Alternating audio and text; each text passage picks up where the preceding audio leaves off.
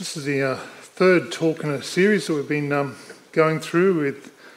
We've been doing this with uh, probably about 10 other Baptist churches in Western Sydney. We've been um, we had recorded sermons, uh, which was intended for this period for a couple of reasons, but uh, to help us think into the year ahead as we think about how we are as a church.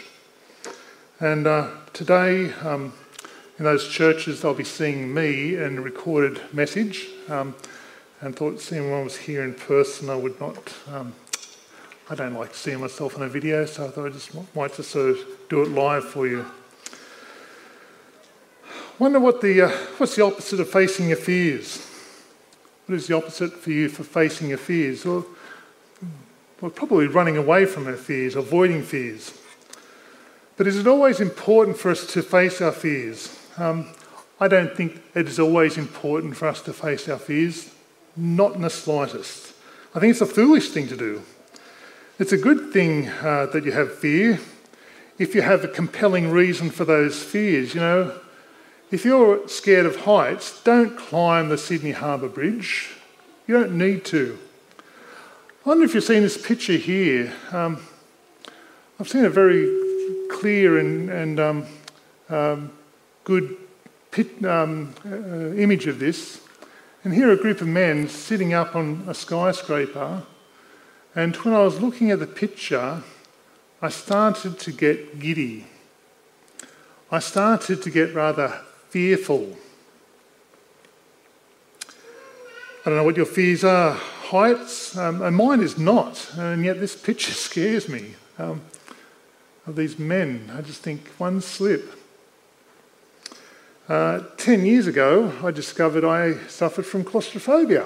Um, and, uh, and you know what? I, I, don't actually go trying to explore uh, caves a lot these days. You know, I don't need to. Um, uh, that fear, I've, I've realised it's, uh, it was only 10 years ago I discovered it. Um, and, um, and today I really am happy to avoid crawling on my hands and knees in, in caves. We sometimes forget that fear is good. It warns us of possible danger ahead to preserve our life. And there are times when, when we can turn away from those fears, but there are times, isn't there, when we have to face those fears and we actually have to move forward. Um, and that's why people, remarkable people, face their fears every day.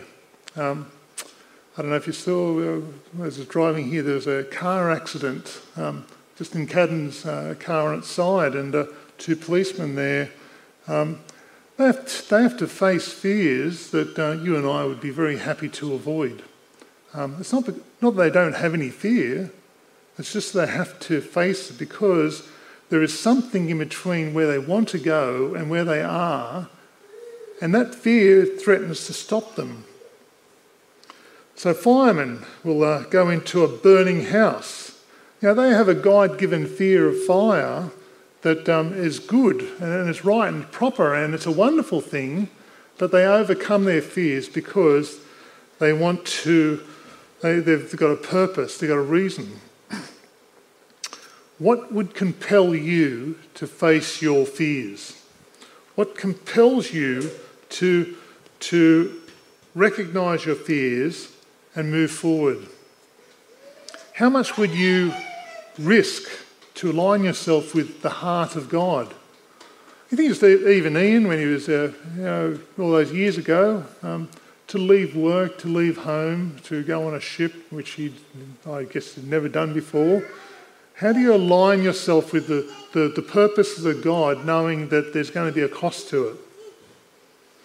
There was one story which defined me in 2020 right from the start. Remember, God took us through as a society Bushfires. This time last year, we were in our air conditioned houses, hopefully, if you had one, with doors shut because the smoke was just so bad. And then soon after, we had some flooding, and, uh, and then we had the coronavirus.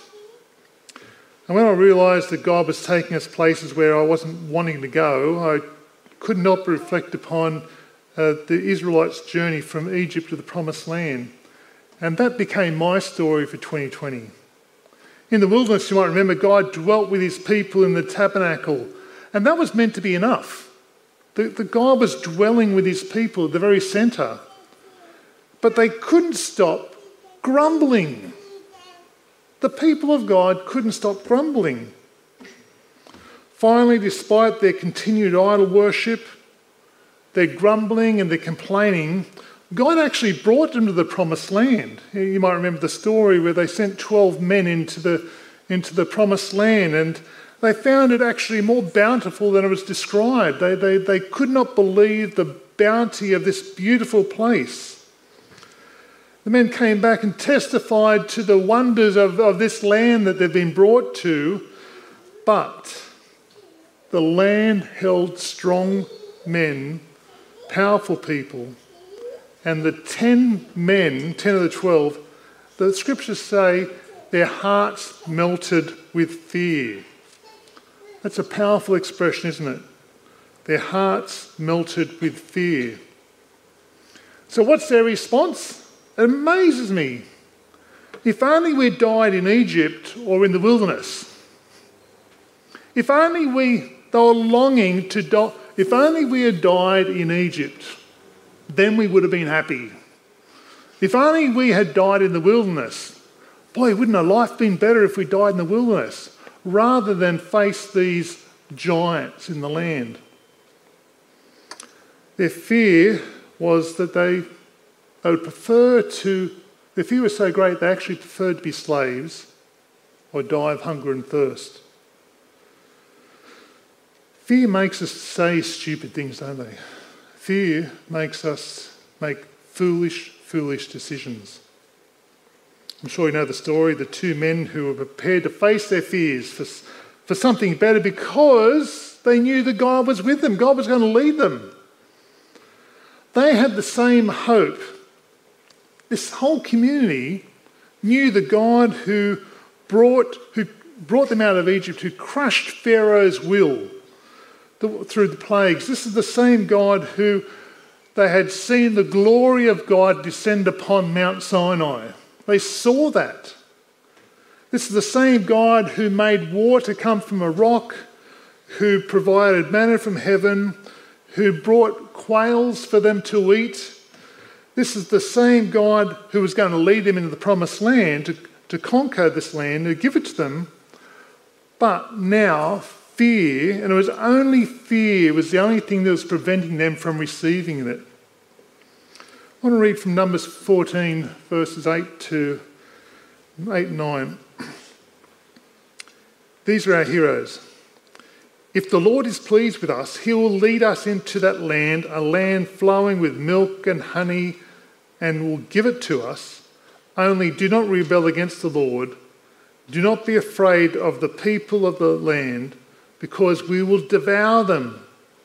Their protection is gone, but the Lord is with us. Do not be afraid of them. Those of us who have been Baptist churches for a while um, knows what happens next because we've seen it sometimes actually in our church meetings.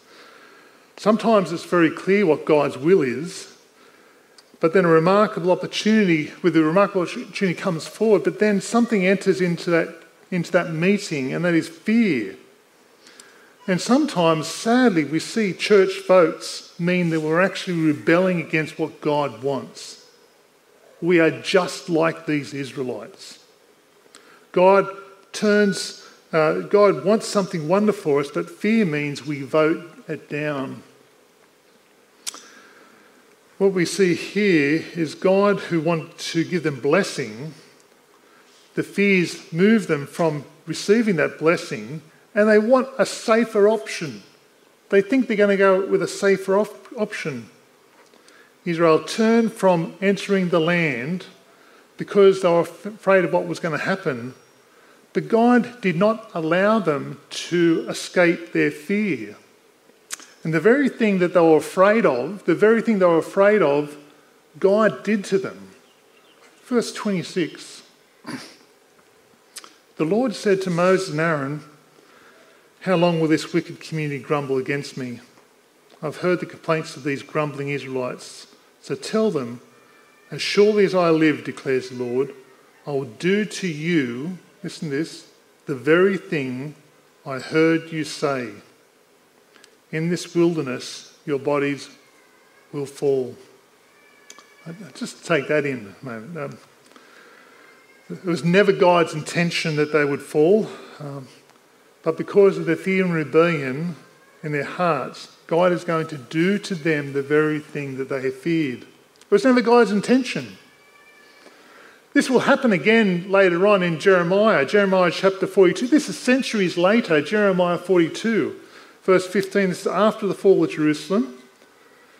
And this is what it says Then hear the word of the Lord, you remnant of Judah, those who have escaped the destruction. This is what the Lord Almighty, the God of Israel, says If you are determined to go to Egypt and, and you go and you do go to settle there, then the sword you fear will overtake you there, and the famine you dread will follow you into Egypt, and there you will die.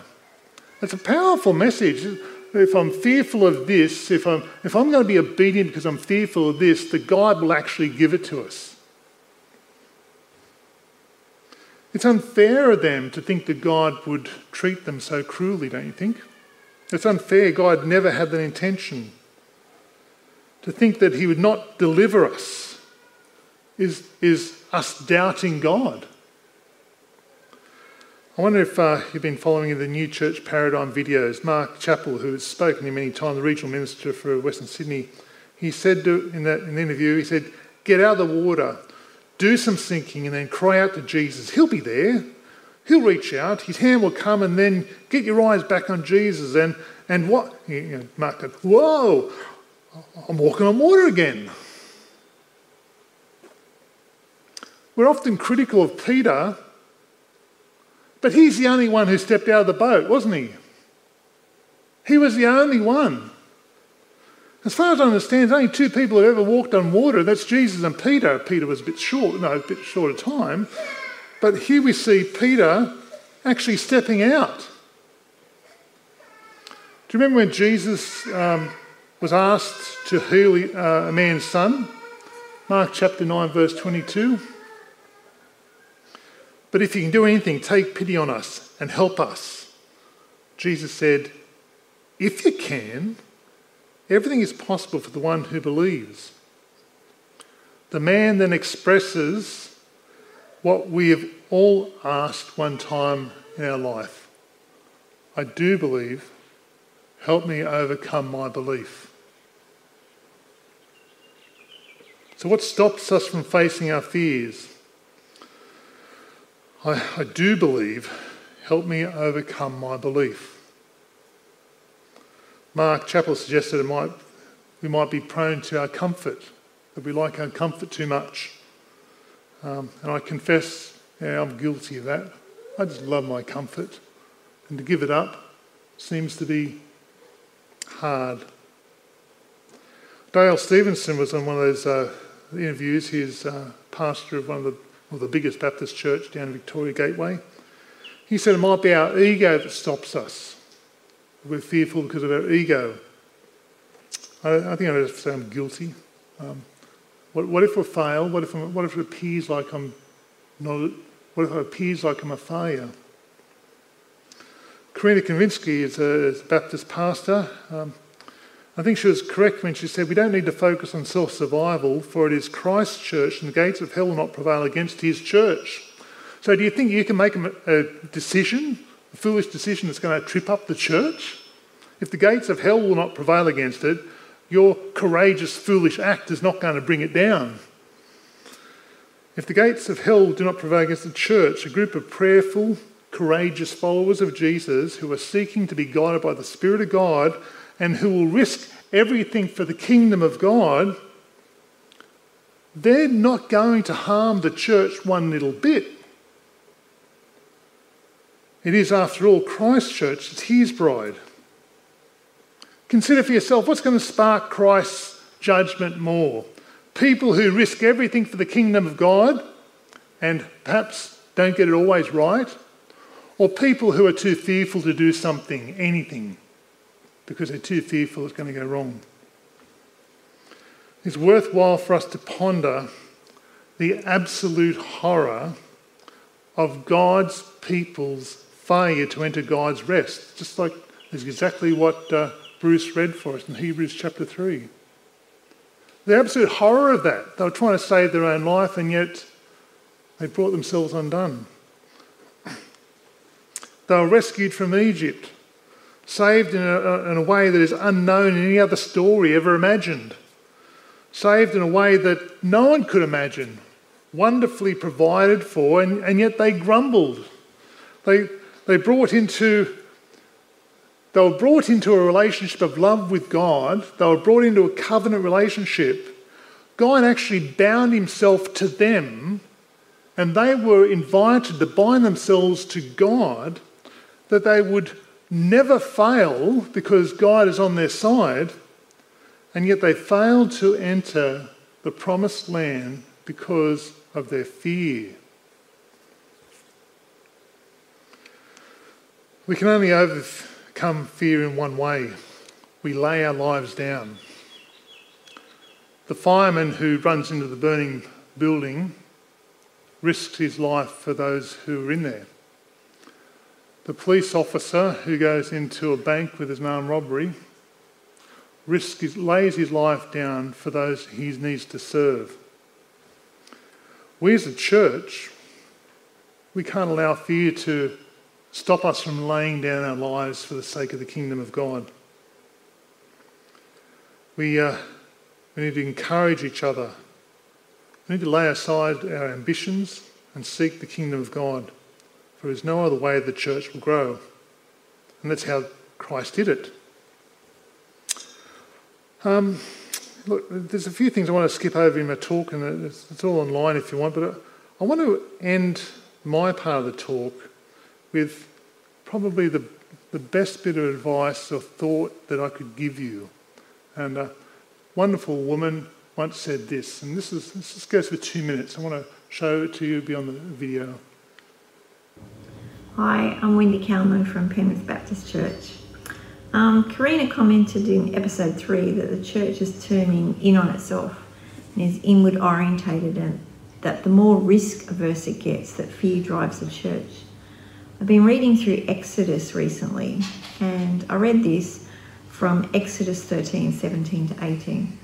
When Pharaoh finally let the people go, God did not lead them along the main road that runs through the Philistine territory, even though that was the shortest route to the promised land. God said, If the people are faced with a battle, they might change their minds and return to Egypt. So God led them in a roundabout way through the wilderness toward the Red Sea. Thus the Israelites left Egypt like an army ready for battle. I wrote down that day God doesn't always lead by the shortest or easiest route. It could lead to the temptation to not trust Him. As I was reflecting on this, I thought, when I discern that God's leading and wants me to follow, I really do expect it to go well, to go smoothly. But God knows my heart and how, when I'm faced with my fears and anxieties, my immediate reaction is to retreat and return to the familiar, the seemingly safe, even if it wasn't good. In short, I'm tempted to doubt him. It also made me think about our churches. When we as a church discern God leading and we step out to follow, we sort of do expect everything to go rather smoothly for us, and if it doesn't, we question his voice and our listening as his people. But I think from this passage, I was encouraged that God knows us better than we do. He knows our weak spots and our temptation as church to turn in on ourselves and be inward orientated and stick with the safe and the familiar. But this doesn't thwart God. He continues to lead, even via the roundabout way that seems to amble through the wilderness for a bit. And we can trust Him that it's for our good to bring us to a place of readiness for whatever we need to face. Fear of failure is often a cause of anxiety that stops us in our tracks. But I'm encouraged by this that we can step out and follow His leading and trust trust Him with our weaknesses that will not thwart His leading, but in His loving grace and mercy, He'll bring us to that place of preparedness.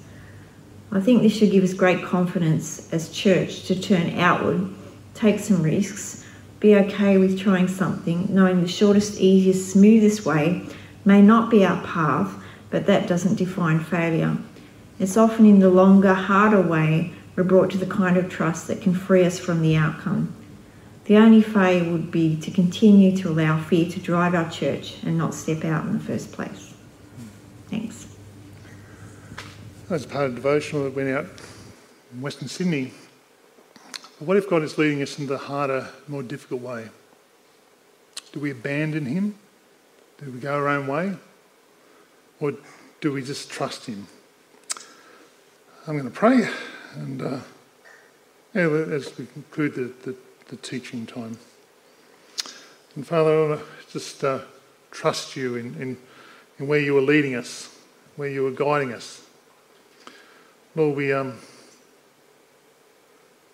but sometimes we are fearful and we're afraid we're going to lose our comfort, we're going to lose some sort of power, we're going to lose some sort of um, way forward that, that we will rely upon.